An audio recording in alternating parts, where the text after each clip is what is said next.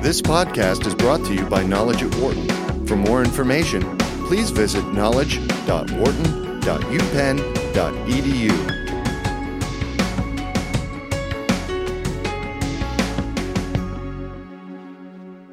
I'm Adam Grant. I'm here with Katty Kay, co author of The Confidence Code. Welcome, Katty. Thank you, Adam. So, what drove you to write this book? You know, we wrote another book, six, as so often happens. You write one book and you end up writing another book. So, we wrote a book about six years ago on the value of women in the workforce. And for that book, we interviewed a lot of senior women in business, in the military, in politics. And we were struck by phrases that they would use. Phrases like, I'm just lucky to have got where I've got to, or I was in the right place at the right time, or, you know, I think I'm not quite ready for that promotion yet. And it occurred to us that we never heard men say things like this and what was going What? on. How could this be? What is it? You all think you deserve that next promotion immediately. And uh, it just struck us that something was happening with women in the professional space that was not happening in their home lives. When you ask them about their kids or their friends, they think they're great. You know, they're, they're totally confident of their ability to make friendships or be great mothers or supportive wives. But get them into the professional space, and we wondered if it was just anecdotal or if there was actually data behind this. And what led you to the initial idea that it was a confidence gap as opposed to humility, let's say? because they were whole it wasn't just words they weren't saying one thing and doing another they genuinely believed they weren't good enough and when you start looking into all of the data wharton's done some of it. Uh, columbia business school has done run numbers on men overestimate their abilities by some 30% women routinely underestimate their abilities. You talk to all the psychologists who are working in business schools who will put men and women in front of scientific reasoning quizzes, the women will routinely think they've done less well than they've done, the men will think they've done better than they've done. In reality, they've done about the same. So it's that women's perception of their ability skews below their actual ability. It's not that they're just saying, I'm not very good, but actually thinking they're really good. They don't believe they are as good as they are. And that's why that's what the confidence gap is. Women don't believe they are as good as they are. And you point out that it's not just women, but that as a BBC journalist, you'd actually experience this. Oh yeah. I'm, you know, riddled with this and have been for the last 30 years of my career.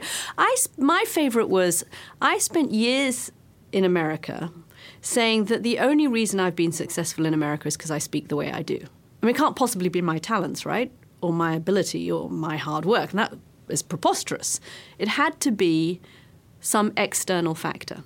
And in my case, it was the fact that I speak with a British accent, which makes people think I'm smarter than I am. And I actually believed this, Adam. I mean, for years, I believed this. Claire will tell you, my co author, she's been banging on about this one for years. And we all find Claire's thing that she had was that she only became Moscow's, CNN's Moscow correspondent because she happened to be in the right place. And that is very common for women. And what did you do when you noticed that there were people with British accents here who weren't successful? well, you Because that would, that, would, that would violate the theory at some level. you always find some reason they must have some problem. Okay, so um, so you identify the gap. No right? one's The- ever asked me that before. Good. Well, the the the confidence gap, um, you know, a lot of data behind it, right? Right. Um, so what what do we do about it? Where does it come from, and, and how do we start to, to Well, solve I the mean, problem? uh, it led us to then on this rather uh, tangential uh, quest to find out what confidence is. We thought that if we were going to try and grow confidence, we were better off if we knew what we were dealing with. So we would we interviewed dozens of neurologists and psychologists for the book, and we would always start off with this simple question: Can you define confidence for us? And inevitably, we'd be met by a pause. Hmm. Well, it's complicated. And we went into this with a couple of misconceptions. First of all, we thought that confidence was the same as self esteem. A general feeling that you're a valuable person. I have high self esteem. I think I'm a valuable person. The universe is a friendly place. Um, it's an almost sort of moral, emotional quality that is pervasive to who you are as a human being. We, all, we were wrong. Confidence is not the same as self esteem. We also thought, and this was wrong too, that confidence is a manner, a mannerism. It's a bravado, a sense of swagger. It's that thing of dominating meetings or speaking loudest and longest. we were wrong as well. Confidence is nothing to do with a manner, it's to do with a belief that you can succeed at something. So we'd ask all these neurologists and psychologists, what is confidence? And finally, it was Richard Petty, who's a psychologist at Ohio State, who said to us that he thought the best definition of confidence was this confidence is the stuff that turns thoughts into action, which is beautifully simple. And the great thing about that idea is that not only does it turn thoughts into action, I want to introduce myself to that interesting looking person at a party, but I feel nervous about doing so. Confidence gets you across the room to shake somebody's hand and introduce yourself. When you do it, when you take the action, you grow your confidence. So it's a wonderfully virtuous circle. It's about confidence it's about action. Even when you take the action ineffectively, though, so you make the introduction, yeah. it's a complete right. disaster. What happens yes. then? Even if you fail, even if you meet, a, you have to meet hurdles when you try something new. It's inevitable, right? You're always going to meet hurdles. You introduce yourself to that person, they brush you off. Think to yourself, what's the worst that's happened? Did the sky fall on your head? Did the earth open up and swallow you whole because that person brushed you off? No, you're still standing. You're still there. And in a sense, even if you fail, you've learned that you can take a risk, try something hard. Even if you fail, you're still there. Now, if you keep doing that, eventually you'll succeed. If you introduce yourself to the next person, the chances are pretty slim that they're going to brush you off as well. You've learned that you can do something and that your world doesn't fall apart because you try something that's outside your comfort zone. I read the news every night to millions of people around the world. It doesn't test my confidence. Working at Wharton Business School would terrify me. I'm absolutely convinced I'd be useless at doing what you do. The only way I would ever find out would be to try. That's how you build confidence. You take something that is challenging to you, that seems difficult, that is new and hard and outside your comfort zone, a small thing or a big thing, and you keep going and you overcome hurdles, and you succeed to some degree. And that's how you build confidence. What I like about this a lot is it's an interesting counterpoint to the self-esteem movement, yeah. right? Which, which we all know from mountains of evidence did almost no good and a lot of harm. Right. Um, and this is different, right? This isn't about looking in the mirror and saying, I'm really great. It's actually right. about increasing your ability to, as you said, convert thoughts into action. Right. So, do you have any other favorite strategies for boosting confidence then? Okay, so here's another reason that there's a confidence gap. One of the reasons that there's a confidence gap between men and women women find action often harder than men because we are more risk averse, because we're, the fear of failure is enormous for us. Seems to be bigger than it is for men. The other thing that women do is we think a lot. We run around inside our own heads. I sent Adam that email. He didn't get back to me after half an hour. Maybe he's mad at me. I did. Maybe actually. the whole of Wharton is mad at me. Maybe everyone at Penn is mad at me because I didn't get back to them. That's the way women work. We extrapolate. We take one small thing, a, a small slight, a small criticism, a small thing we've done wrong, and it holds us back from acting and trying hard things because we're running around in our own heads. And one of the things we think about in the confidence code is you have to think less. You actually have to draw a line under those thoughts. Women dwell on the things they've done wrong. It's what happens in review processes. Uh, it's what happens in negotiations with our bosses. And what happens when we're there's one piece of work we didn't manage to hand in on time that day, even though we've done five other good pieces of work. We'll remember the one piece of work we didn't do so well. We need to find a way to draw a red line under that.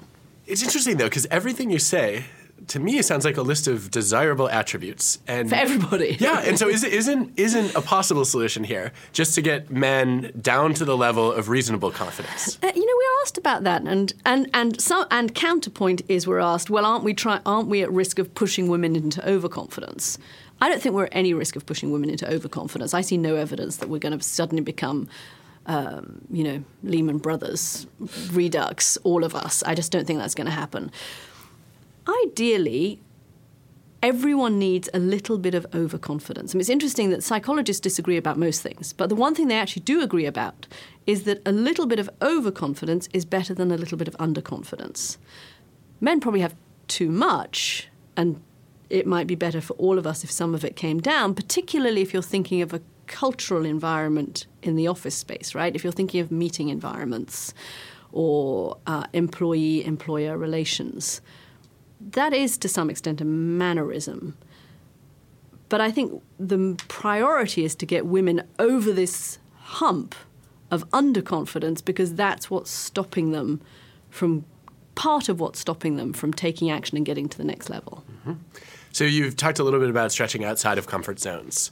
Um, if you were going to create sort of your wish list of a couple of, of steps that women and also men lacking confidence ought to take, what else would go on that list? Be prepared to fail. Get over the fear of failure. That the sort of techie buzz phrase "fail fast" is a great one for women. Women hold themselves to a very high standard. We know this. Women are 25% more prone to perfectionism than men are. We're perfectionists at work, we're perfectionists as wives, we're perfectionists as mothers, we're perfectionists in the yoga studio. You name it, we want to be perfect at it. If you're going to try and be perfect, you're never going to get there. It's an impossible standard, right? No one is ever going to be perfect. But this pursuit of perfection is something that holds us back from taking risks because it makes us very scared of failing. And I think what, one of the first things that people who are underconfident need to do is give up trying to be perfect. It'll be the single biggest thing that they can do to help them take risks and be prepared to fail. In closing, is there a point that you feel has been misunderstood or oversimplified that you want to set the record okay, straight on? So, yes. One is the idea some people have said to us, well, aren't we just trying to make women like men? And we wrestled with this when we were writing the book. Basically, do you have to be a jerk to be confident? Because I think a lot of women look around at them and they see a, a very male model of confidence in the professional space that frankly is unappealing and inaccessible to us because it's downright foreign. And it was Christine Lagarde, uh, the head of the IMF, who was who was really helpful to us in explaining this. She said it's essential for women to be authentic. Don't give up the very qualities that make you valuable an ability to listen, ability to build consensus, a high EQ that's good at reading a room, warmth. Warmth is an amazing quality to have. It's a very powerful quality. Don't give up all of that. In the pursuit of a mannerism, bravado and swagger, which doesn't really suit you, and when you try it, doesn't work for you anyway.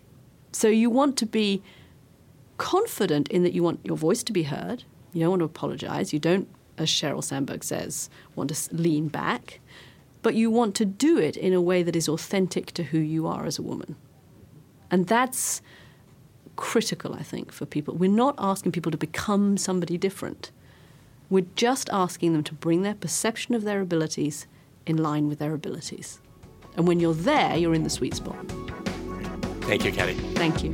For more business news and analysis from Knowledge at Wharton, please visit knowledge.wharton.upenn.edu.